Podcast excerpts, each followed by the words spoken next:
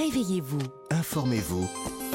Avec Lénaïque Monnier sur Europe 1. Et avec ça vous concerne comme tous les dimanches, Valérie Darmon, Roland Pérez, bonjour à tous les deux. Bonjour, bonjour. bonjour à tous. Alors Roland, on va commencer avec tout ce qui va changer en 2023. Euh, D'abord, comment poser euh, nos jours fériés? C'est nos patrons qui, qui vont être contents. Ils vont être contents, Euh, ouais. mais avant cela, pour nos impôts, qu'est-ce qu'on doit savoir? Alors, ça fait trois ans hein, qu'on nous serine avec l'arrêt de la taxe d'habitation. Alors, c'est la fin de la taxe d'habitation. Vous savez, pour les derniers, la dernière La tranche dernière des tranche, 20% des Français les plus aisés qui se sont acquittés du dernier tiers de cet impôt local en 2022. Donc, plus de taxes d'habitation pour tout le monde, pour la résidence principale, évidemment.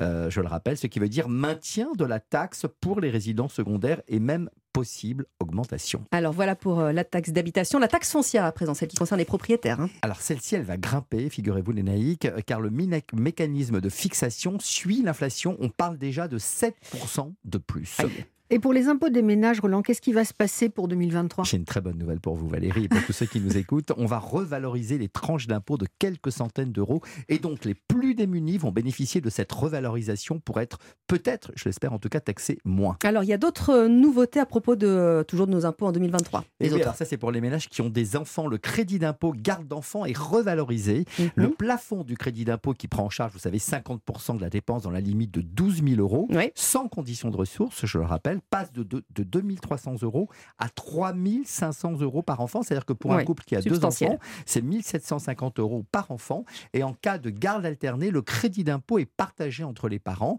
Alors la seule nouveauté, c'est qu'il faut préciser l'emploi exact du service rendu, femme de ménage, assistante maternelle, ou pour le grand jardin de Valérie, le jardinier qu'elle utilise Au régulièrement. moins. Oui, ça fait Et pas trop de Ça fait pas trop de paperasse, ça va. Alors on va passer. Alors ça, ça va intéresser Oui. beaucoup de monde. Ça, je le sais très bien. Euh, le calendrier des jours fériés à venir, lundi de Pâques, euh, fête du travail. Comment on fait si déjà pour savoir si on travaille ou pas, si on, a, on oui, doit ou alors c'est la ce grande question et les employeurs aussi, parce que dans l'esprit de tout le monde, en réalité, bah, tous les jours fériés sont des jours chômés. Eh ben non, Ah. les jours fériés peuvent être chômés ou peuvent être chômés euh, ou travaillés. Alors vous savez combien de jours il y a, jours de fériés qu'il y a dans l'année? Il y en a 11. Oui. Et euh, en fait, euh, alors je vais vous dire, hein, il y a le jour de l'an, lundi de Pâques, la fête du travail, la Toussaint. victoire de 1945, l'Ascension, la Pentecôte, la fête nationale, l'Assomption, Toussaint, armistice, jour de Noël. Et en fait, il faut savoir que seul le 1er mai est férié, c'est-à-dire que il est obligatoirement chômé pour tous. Les autres jours, normalement, on doit travailler. Euh, ce, qui va, ce qui va changer un petit peu, c'est euh, le fait que euh, ben, il y a, il y a- c'est prévu dans votre code de votre contrat de travail ou dans les conventions collectives, il est prévu parfois de ne pas travailler et c'est la plupart des jours que je viens de vous nommer, Mhm. il est prévu de ne pas travailler.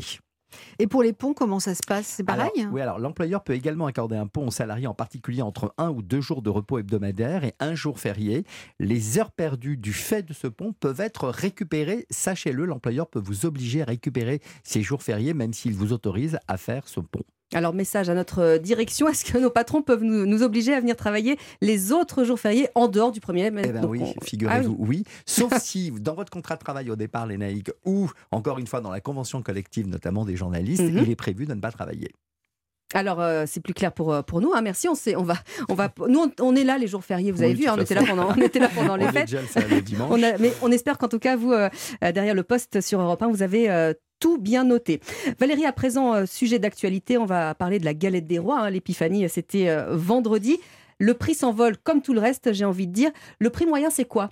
Alors, c'est aux alentours de 5 euros et cette année, elle va battre des prix records compte tenu de toutes les augmentations. Bien sûr, on les connaît. Alors, la hausse du coût des matières premières, l'explosion des prix de l'énergie, la production d'œufs euh, au bord de la pénurie, le sucre touché par l'augmentation du prix euh, des biocarburants, le beurre qui a subi une hausse record l'année dernière de 11%, tout de même, c'est pas rien.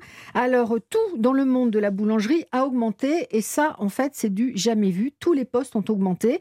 Donc, les boulangers-pâtissiers devraient augmenter leur prix de 3 à 5 mais les Français sont déjà au rendez-vous. Je vous connais, je sais que vous y êtes déjà passé Oui, à la galette, oui, forcément. Voilà, il y a juste une différence entre le produit d'appel et le produit sur lequel on vit. Et les boulangers, pâtissiers, évidemment, vivent euh, ben, de la vente de la galette des rois, entre autres. Entre autres. Alors, quand vous nous dites euh, prix d'appel, c'est combien qu'on ait un petit ordre d'idée quand même? Eh ben, c'est celui de la grande distribution. 3,50 euros chez Super U pour une galette frangipane pour 6 personnes. Donc ça défie vraiment toute concurrence. Et les 32 000 artisans euh, boulangers pâtissiers en France font en moyenne 800 galettes chacun par an. la majorité va rogner sur sa marge, même si les ingrédients ont augmenté donc de 10 à 30 quand même. Voilà, les boulangers pâtissiers qui, on le sait, sont en, grande difficulté euh, en ce, en ce début d'année. Euh, Valérie, les Françaises qui sont prêts à payer plus cher la part de galette Alors, je vous pose la question. Mais ça, c'est parce que je suis une grosse gourmande je pourrais manger de la galette matin, midi et soir. Eh ben voilà, c'est comme selon une étude IFOP euh, qui vient de sortir, 94% des Français qui déclarent consommer de la galette des rois. 30 millions de parts sont consommées chaque année. Un Français sur deux déclare l'acheter dans une boulangerie. Et cette galette, elle se vend durant euh, tout ce mois de janvier, même jusqu'en février et même parfois toute l'année. Donc ce matin, j'ai une question pour Dominique Enrac, président de la Confédération nationale de la boulangerie-pâtisserie française. À quoi ressemble une bonne galette des rois? Celles qui sont label boulanger de France, on est sûr que c'est fait maison.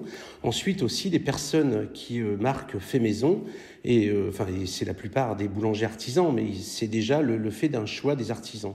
C'est-à-dire que l'artisan va choisir ses matières, ses produits et aussi faire sa recette. Et ça c'est très important parce que selon les régions, ça sera pas les mêmes recettes et les mêmes matières premières. Que la galette des rois c'est vraiment le produit. Vous savez c'est la bonne année, c'est le début des bonnes nouvelles, c'est aussi ce qu'on fait euh, à la maison, au bureau, en famille, entre amis. Donc c'est quelque chose qui est suivi, qui est bon aussi, qui est délicieux. Une galette, bon c'est pas la galette de Podane, mais mais presque, et on sait que les Français sont toujours au rendez-vous, comme ils l'ont été euh, pour les fêtes avec les bûches. Voilà, la galette, euh, la galette des rois. Vous, vous faites comment quand vous tirez euh, les, les, parts de galette? Vous mettez les, les plus jeunes sous la table et un officier qui suit là? Oui, effectivement. Bon, alors on va, on va s'y mettre puisque Valérie, vous nous avez gentiment apporté euh, la galette des rois pour, pour ce, ce dimanche matin. C'est vous parce que vous êtes la plus jeune. Ah oui, c'est vrai, je suis la plus jeune. Et puis je veux la couronne en plus. Moi, je ne mange de la galette que pour avoir, pour avoir la, je suis la, reine. La, couronne et être la reine, évidemment. merci à tous les deux, roi et reine Valérie et Roland. À la semaine prochaine. vous restez bien avec nous sur Europe 1, les infos et Christophe Bordet arrive.